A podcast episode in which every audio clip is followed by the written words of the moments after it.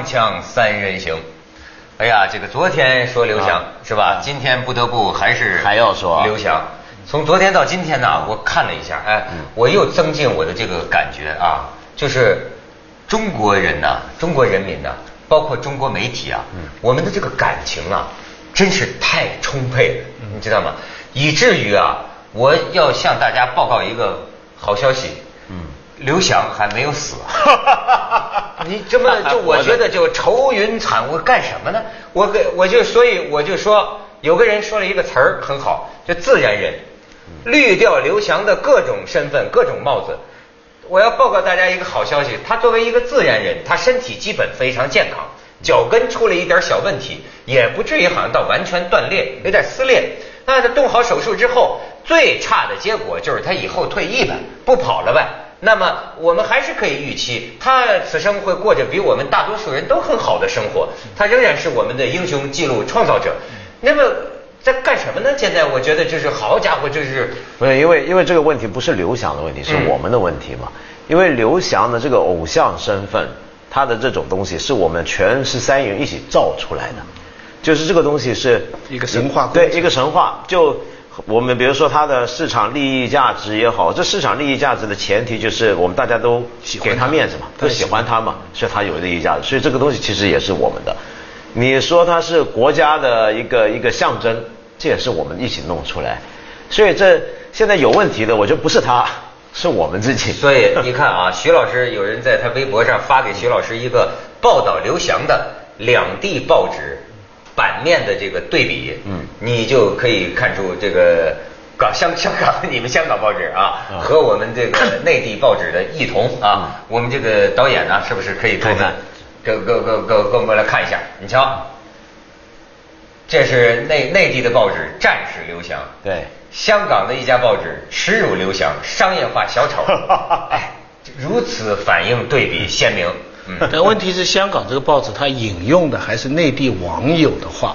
对，那内地网友的话，这次啊两个事件造成了国内民众的意见的大分歧。嗯一个就是呃羽毛球的事情但羽毛球的事情呢，它是怎么来说？它的分裂是上下都分裂。对就在上面哈，你看到新华社跟一些权威的报纸的态度都不一样。对对然后民众的态度也不一样，所以从上上下下都形成了两种意见。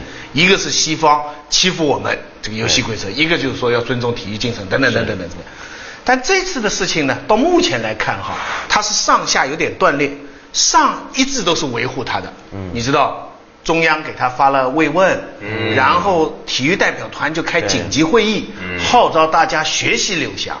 现在刘翔是，哎，对，还要开紧急会议。哎，开紧急会传达中央精神，然后说要学习他的这个崇高的什么什么勇敢的拼搏精神啊，什么什么什么。嗯。我不知道其他的运动员心里是怎么想，但是反正是，那么你看网网络上哈，你在正面的标题上全部都是赞扬英雄，那么但是你要打开看下面网友的评论呢，就分了。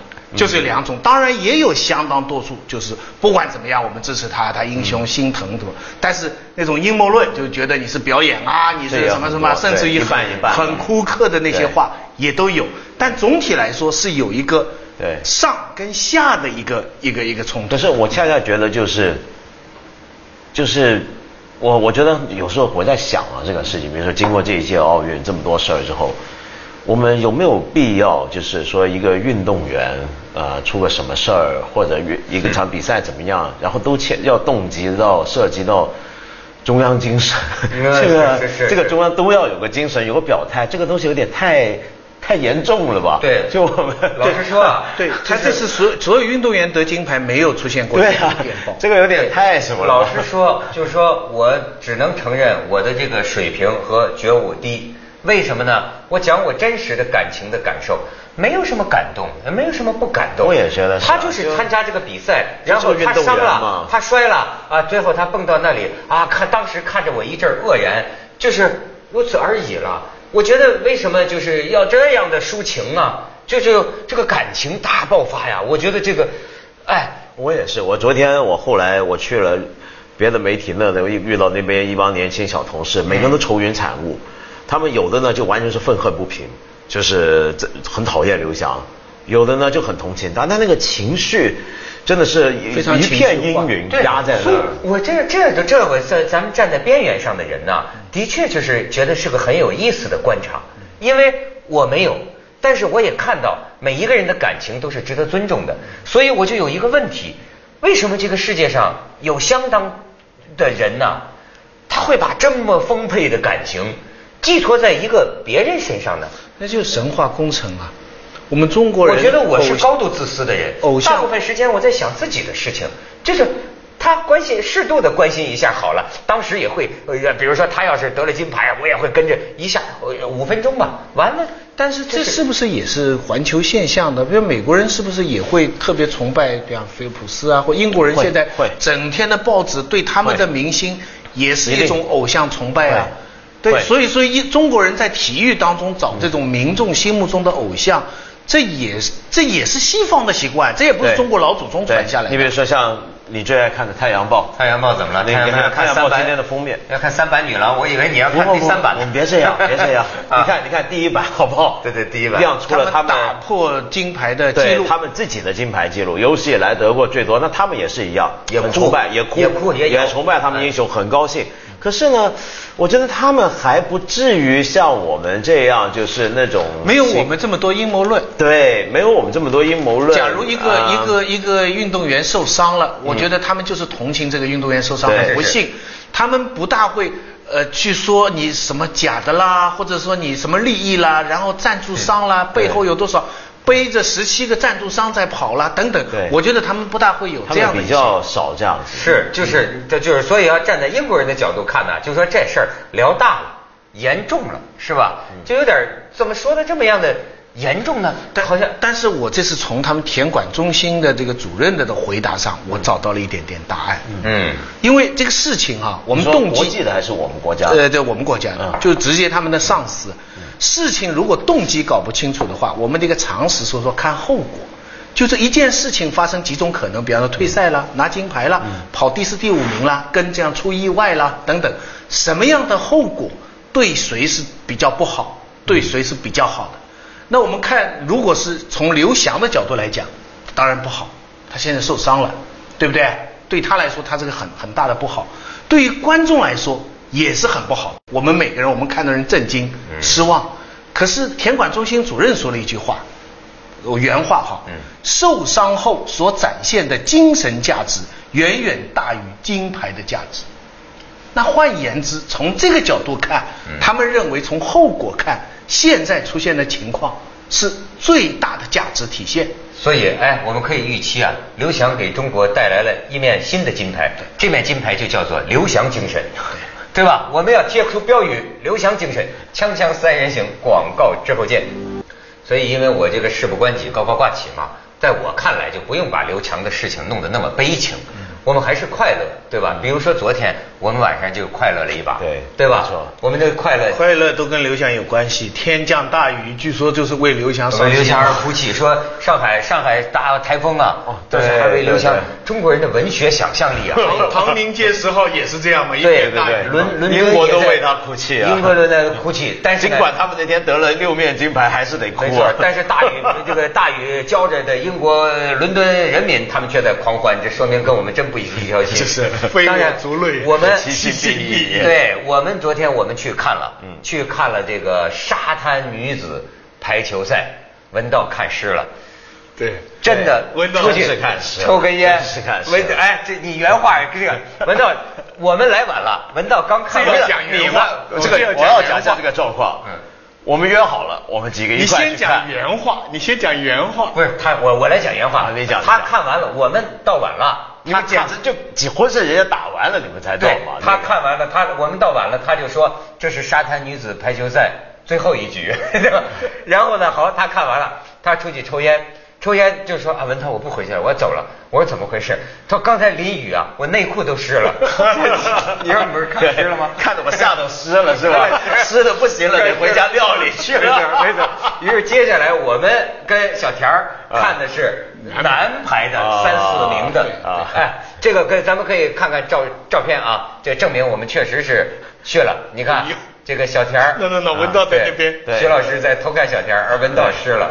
对，那个还是小田还好救济我，拿了件雨衣给我，要不然我更惨。啊，然后呢，我们可以出一段这个这个这个视频，我就说啊。沙滩排球赛，我一看，这是个综艺节目，完全是个综艺节目。我我用我的照相机拍了这么一段，他是 你你能播奥运的现场的东西吗？不是，我拍观众啊，他是比比赛第二，你知道吗？他是娱乐娱乐第一，可以可以看看这一段，可以看看这一段。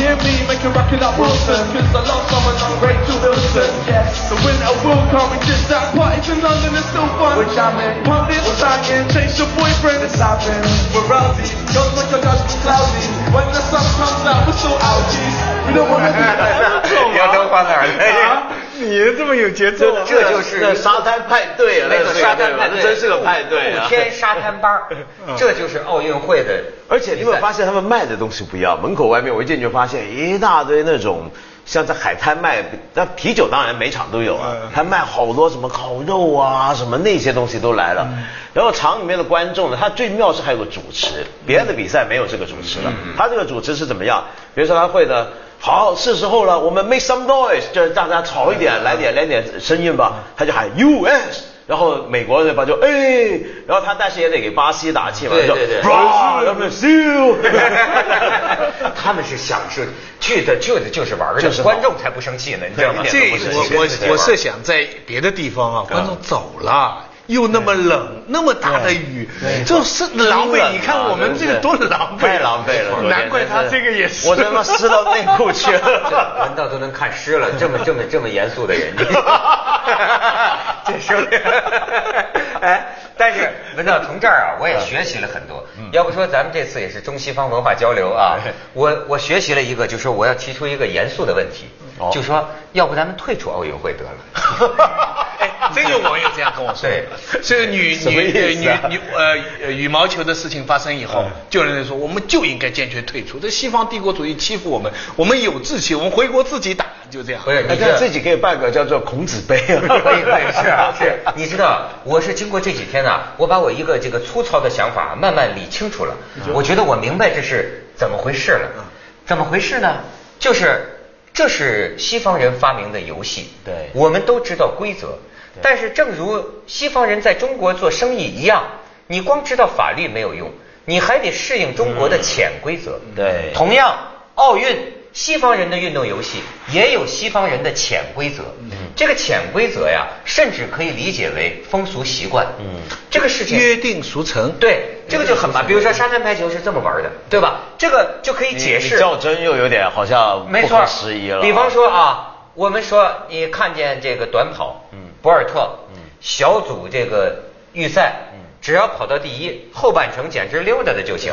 你也没有出尽全力赢得这一场比赛，更高、更快、更强。但是为什么所有人都觉得这 OK 没问题？这就是一种风俗习惯，这就是一种潜规则，就是说这么玩行。但是呢，中国跑进来了，说那羽毛球既然是这个规则，我得给你假打啊。哎，他们看不惯。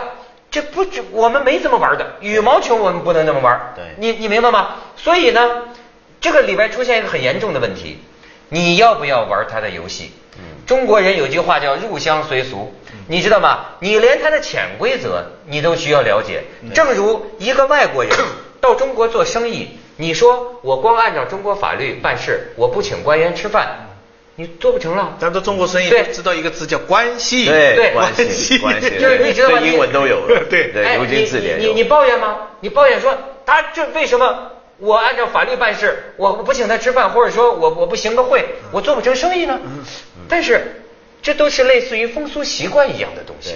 你你你觉不觉得？可是可是这里头还有一点啊，它还挺复杂。它除了是文明差别之外啊。文化区别之外，它还牵涉到每种运动的规则，没错，又都很细致不一样。你比方说，举个你刚刚说那种博尔特赢定了，他后头就溜达了。那篮球、足球也很多这种垃圾时间嘛。对对对像篮球赛就是，对你大比数赢，大比数赢，后来都是板凳。对，就板凳了。是那足球又怎么样呢？比如说我们，我举个例子，像这一年的欧洲杯，嗯欧洲杯你看到没有？记不记得最后西班牙对不是已经狂胜了吗？啊啊狂胜之后，你看西班牙那个门将怎么样？他本来法定有个补时的时间嘛，啊你知道足球，比如说下半场补个三四分钟三分那样子但他已经大胜意大利了，然后那个龙门呢？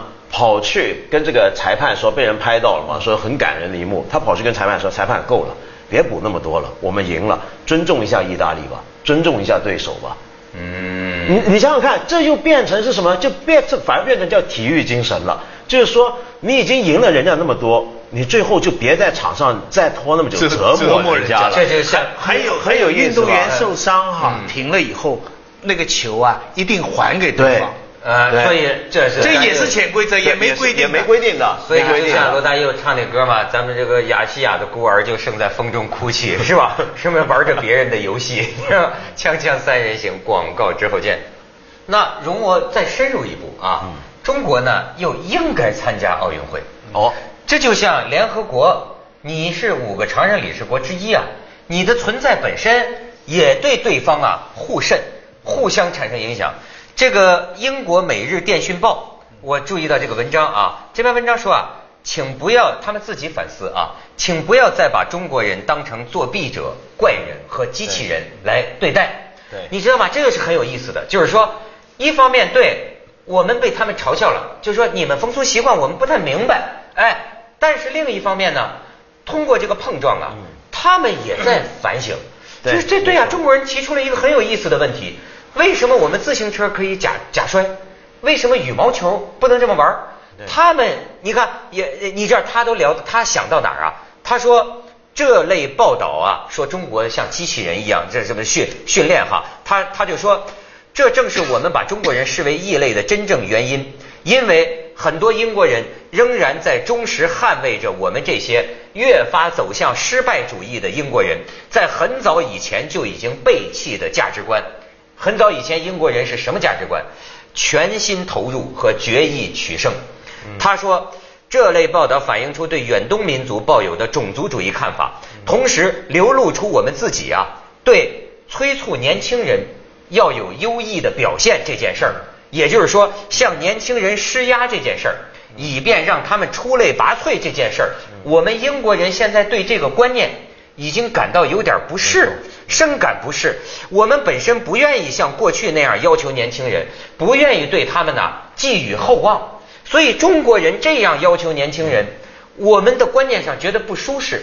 可是我们就成功吗？这让人一直想到曾经在纽约、在美国发生争论的那个虎妈。哦就是两种教育方式。对其实美国人在谴责你的同时啊，他也有些人在反思。对嗯对到底谁是对的？对对，你明白吗？在反思对。，因为英国其实不只是这一篇了，最近一个多月来，一直有很多他的以前的体育名将出来说话，就说中国的成功是来自于他刻苦训练，就是因为他们念得多。比如说像叶诗文那个事出来说，那个我们很多人很生气嘛，就说你怎么这么怀疑？像菲尔普斯他都说话，因为菲尔普斯自己第一次打破世界纪录的时候是十五岁，他就说他们一个权权威的杂志叫《自然》，对啊。现在道歉。现在道歉了，哎，他批评这个就是当初怀当初疑叶诗文怀疑是用禁他从科学手段上这个查资料就不科学，这个是最权威的杂志哦对，不对？我我觉得这种东西的碰撞哈，呃或者是中西的碰撞哈，最后还是会导致文化的更理解、更融合。对。对，背后呢，其实都是有种族偏见跟冷战一思维。定有的是我们这里呢，把几个事情混在一起，比方裁判不公平啊、羽毛球啦、什么还有叶诗文啊，混在一起，其实也不对。其实事情都是不同的。哎混在一起呢，就觉得人人家老在欺负我们。就这样我我的意思是把这问题想得远，就是说，对外国人呐、对我们的一些问题，也促进我们对自己文化的反省就比如说，外国人说，为什么我在你们中国不跟官员吃饭，我就不能做生意呢？对对对我们一方面嘲笑他们不懂得中国的人情世故，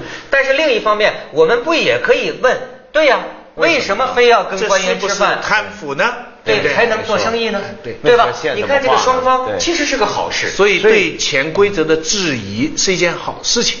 哎，对对所以呢，他们现在我觉得这几天我看他们自己也一天到晚就讲什么叫做训练，什么叫追求卓越。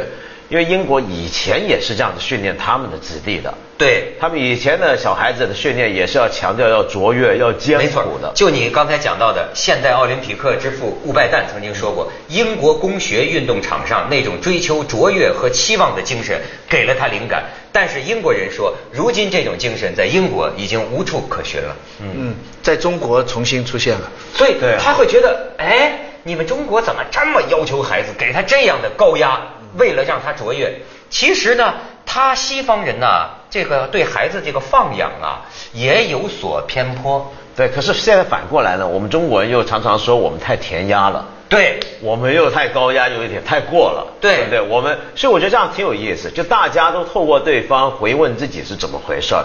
其实今天世界上有很多我们叫普世的东西啊，都是透过这个对话产生。比如说我举个例子，像联合国不是有个世界人权宣言吗？对，那就说这是西方价值观。其实你回看当初这个宣言产生的过程，有一个前中华民国的一个法学家据理力争，他里面整个最后的修改出来那个句子啊，中国人写的。就今天世界人权宣言讲究。